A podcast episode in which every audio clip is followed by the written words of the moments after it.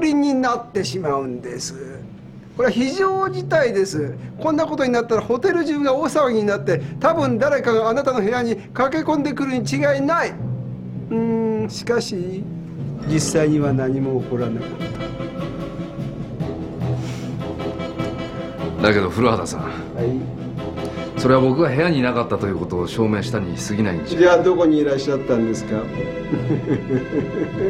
えー事件があったあの時間、えーカーテンが開いていた部屋はこの明かりがついているところです。こことかこことかこことか。そしてカップルがイチャついていたのはホテルのイルミネーションがついていた15分間だけです。あなたがそれを見たということはその時間あなたはこの明かりがついている部屋のどれかにいたということになります。しかし私の優秀な小男の部下の調べによりますとこの部屋にもこの部屋にもそしてこの部屋にもどの部屋にもあなたはいなかった。滞在客が証言してます。明かりがついている部屋の中で一つを除いて全ての部屋を調べてみましたが誰もあなたを見てない。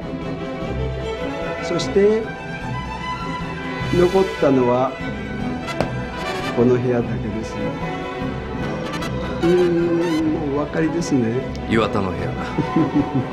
そういうことです。なるほど